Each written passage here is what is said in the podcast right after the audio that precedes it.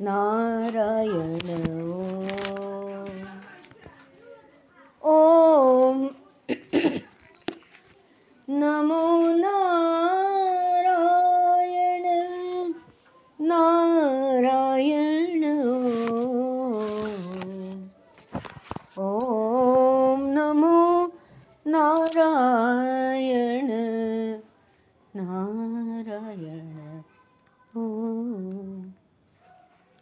भजो भावे कृष्ण कृष्ण, भजो भावे कृष्ण कृष्ण भवानी, भुवन कृष्ण कृष्ण भवानी, भुवन कृष्ण कृष्ण भजो भावे कृष्ण कृष्ण महा भाव कृष्ण कृष्ण, महारास राधे कृष्ण, महारास गोपी कृष्ण महा, रास महा, रास राधे कृष्ण महा, रास गोपी कृष्ण महा, रास गोपी कृष्ण।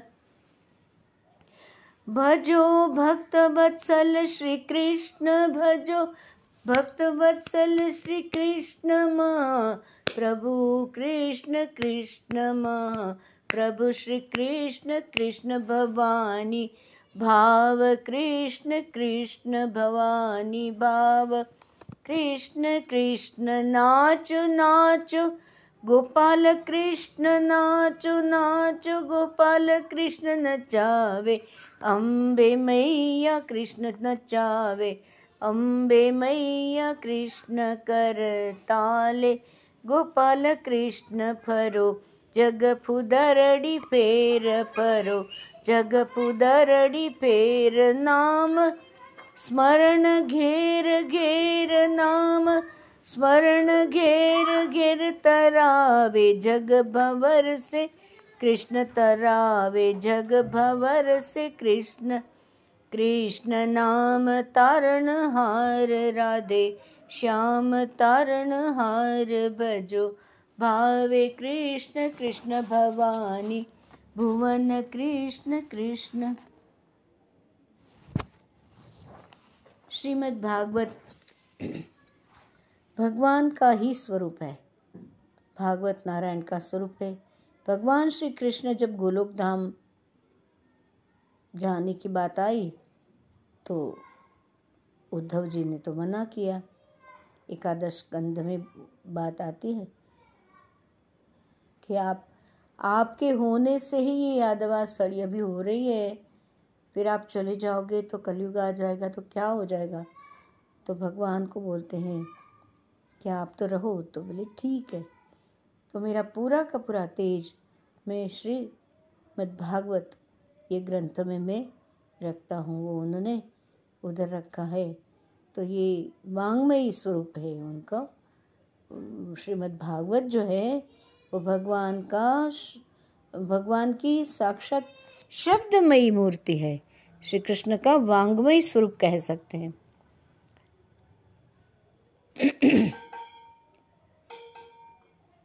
तो वो कृष्ण को पूछा, भगवान श्री कृष्ण को पूछा उद्धव जी ने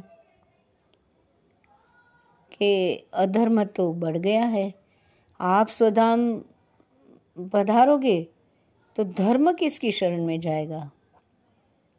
तो भगवान ने कहा है, सुनिए, ये बात सुन लीजिए सभी।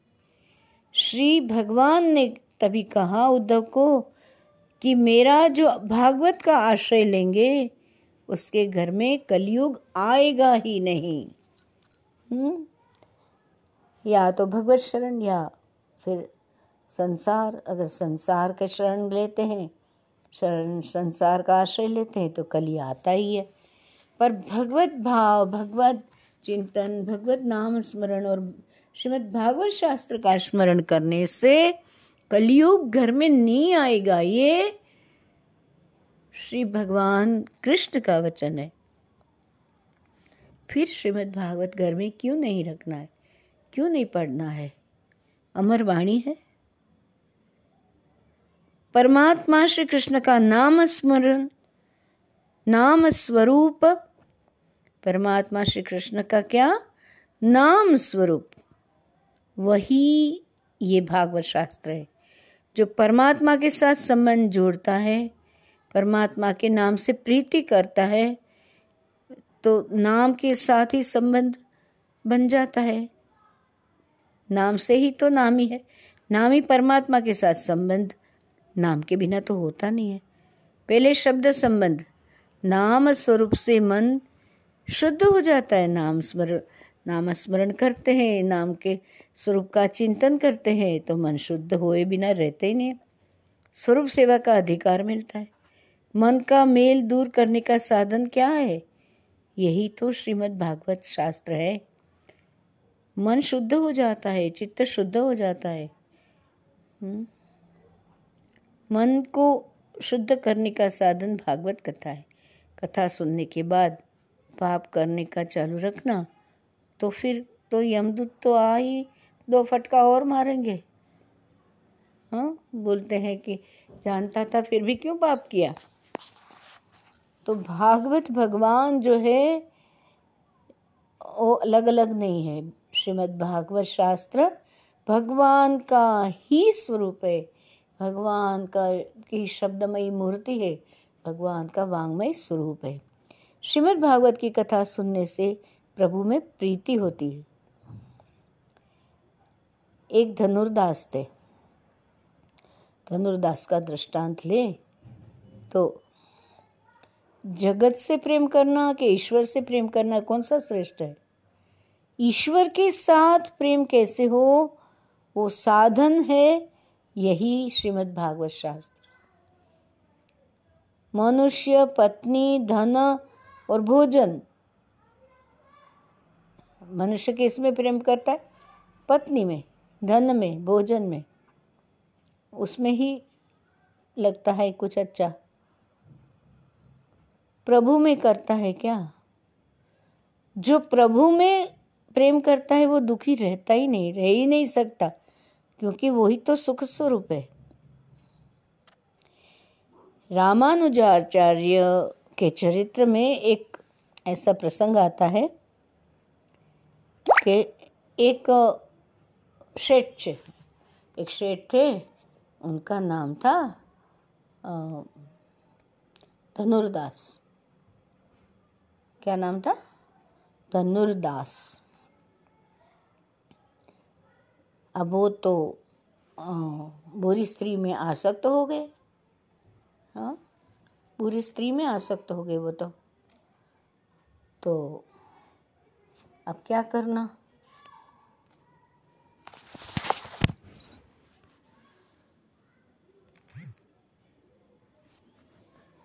समझ में नहीं आ रहा। वेश्या में अति आसक्त हो के धनुर्दास वो जा रहे थे रंगनाथ के मंदिर के पास से। अभी एक तो श्रीमंत धनुर्दास था, पर स्त्री के पीछे इतना, वेश्या के पीछे इतना दीवाना बन गया कि यहाँ भगवान का मंदिर है, कौन जानता है? वो तो वहाँ से पसार होते हुए छाता लेके, वो स्त्री के सिर पर छाता लेके जा रहा था। मानो वही भगवान है। उसके लिए तो उस समय वही अज्ञानवश भगवान लग रहा था। क्योंकि वो पंचेंद्रियों को पोषती थी। अब योगानुयोग, रामानुजाचार्य जी उसी समय मंदिर में से बाहर निकले। उन्होंने ये दृश्य देख लिया। लोगों को पूछा कि कौन है ये स्त्री के ऊपर? ऊपर छाता धर के जा रहा है, इतना बड़ा सेठ क्या हो गया इसको? बोले, वो वेश्या का प्रेमी हो गया।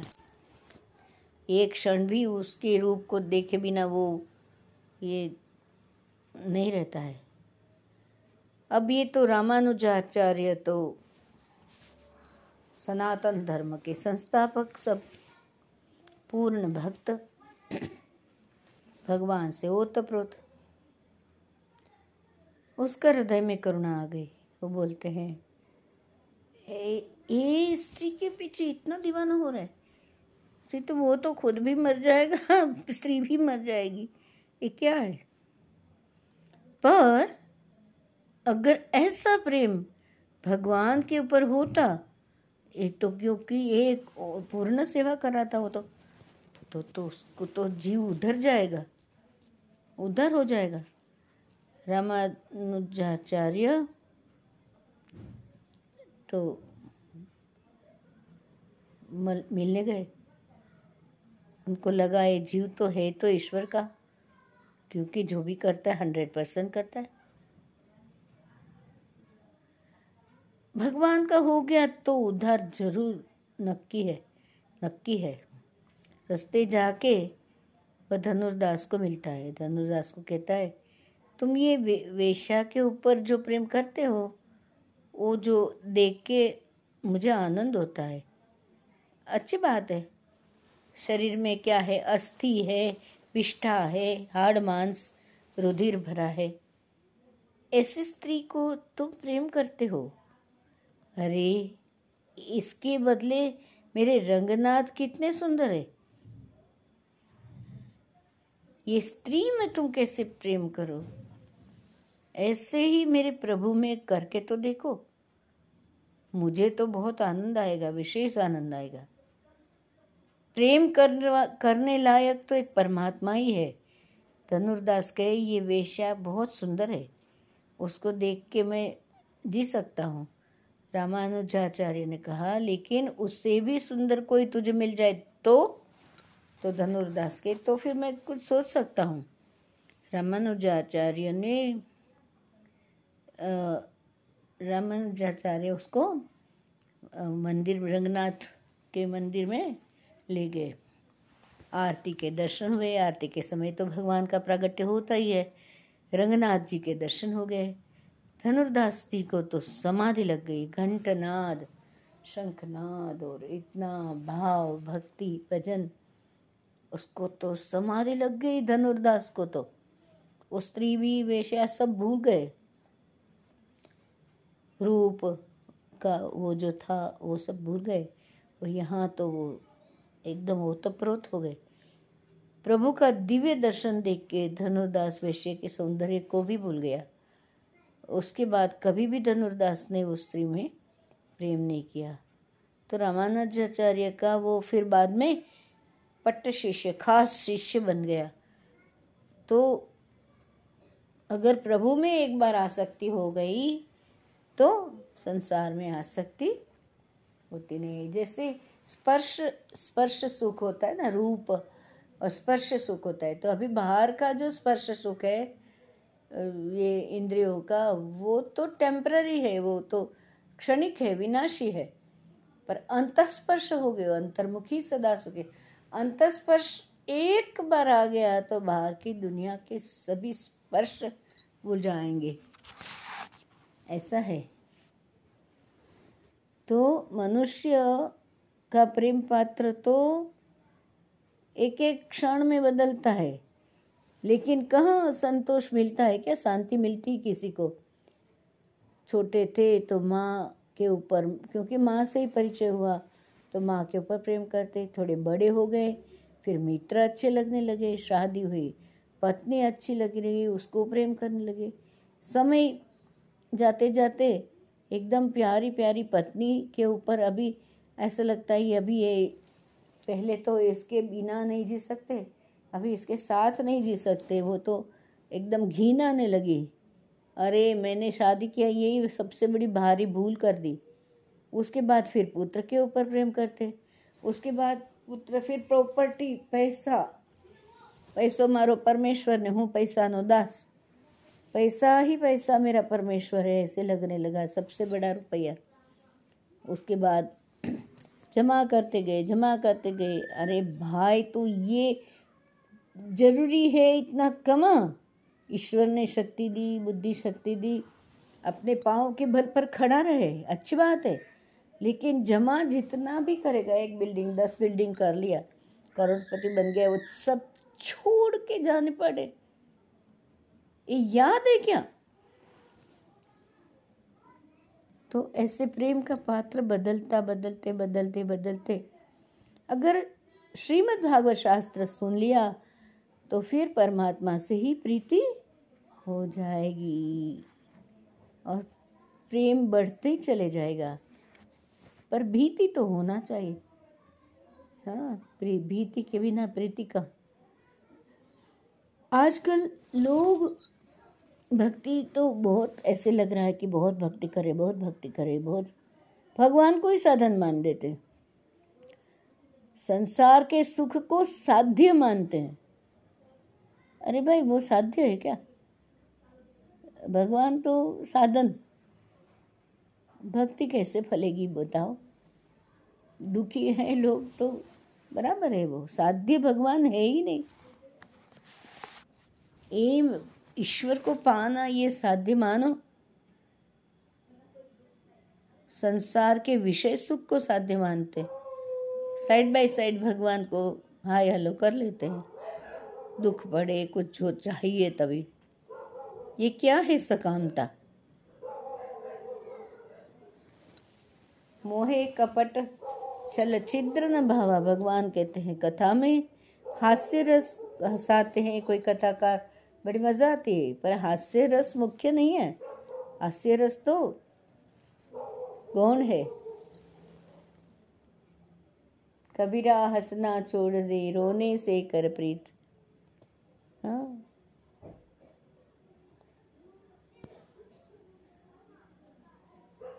कथा किसको हंसाने के लिए थोड़ी ना, ईश्वर को राज़ी करने के लिए श्रोता के हृदय में जो शोक जागृत करे वो शुक। कथा शुद्ध हृदय से रोने के लिए है मेरे जीवन में। अरे, मैंने जाना नहीं। मेरा इतना कीमती जीवन था, शरीर इतना प्रेशियस था, कीमती था।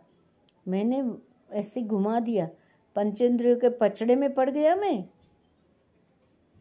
हृदय में भाव ही नहीं उठा कि मेरे हृदय में कौन विराजमान है। अरे, वही तो है।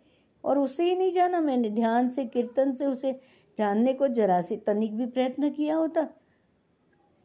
पश्चाताप होता है। सुन सुन के, कथा सुन के जीवन सार्थक होता है। पर कथा सुनने के बाद वैराग्य ना आए, पाप भी ना छूटे तो फिर क्या कथा सुननी श्रीमद् भागवत की कथा श्रवण का फल क्या है? कोई भी पापी बड़े से बड़ा कटु पापी विचित्र पापी ये भागवत की कथा अगर प्रेम से सुनता है तो उसके पाप का विनाश हो जाता है। हम्म, पाप विनाश होता है चित्त शुद्ध होता है चतुर्विध चतुर्विध पुरुषार्थ धर्म अर्थ काम मोक्ष मिलता है। शर्त क्या है? कथा सुनने के बाद फिर पाप करना नहीं चाहिए। कथा सुनना, फिर भी पाप करे। पहले हो गया हो गया, भगवान छोड़ देंगे, माफ़ कर देंगे। भागवत के श्रवण से, दर्शन से, पूजन से पाप का नाश होता है। धुंधुकारी जैसे पापी को प्रेत योनि मिली थी, उसको गोकर्ण जी ने इस कथा से मुक्त करवाया, उद्धार किया। श्रीमद् भागवत के श्रवण मात्र से ही सदगति मिलती है। कथा श्रवण का लाभ आत्मदेव ब्राह्मण का चरित्र देखेंगे तो पता चलता है। दृष्टांत के बिना सिद्धांत मन में कहाँ समझ में आता है। आत्मदेव ब्राह्मण का जो चरित्र है तो वो कथा खाली ऐसे ही रूपक नहीं है। कथा की लीला सत्य है और उसमें रहे रहे हुए अध्यात्म भी सत्य है। तो आगे हम आत्मदेव का चरित्र देखेंगे। दृष्टांत मिलेगा तो सिद्धांत मगज में आ, समझ में आएगा। नारायण नारायण। जय गोविंद। हरे नारायण नारायण। जय गोपाल। हरे नारायण नारायण। जय गोविंद। हरे नारायण नारायण, जय गोपाल हरे हरे नमः हरे नमः हरे नमः। कृष्ण कन्हैया, लाल की जय।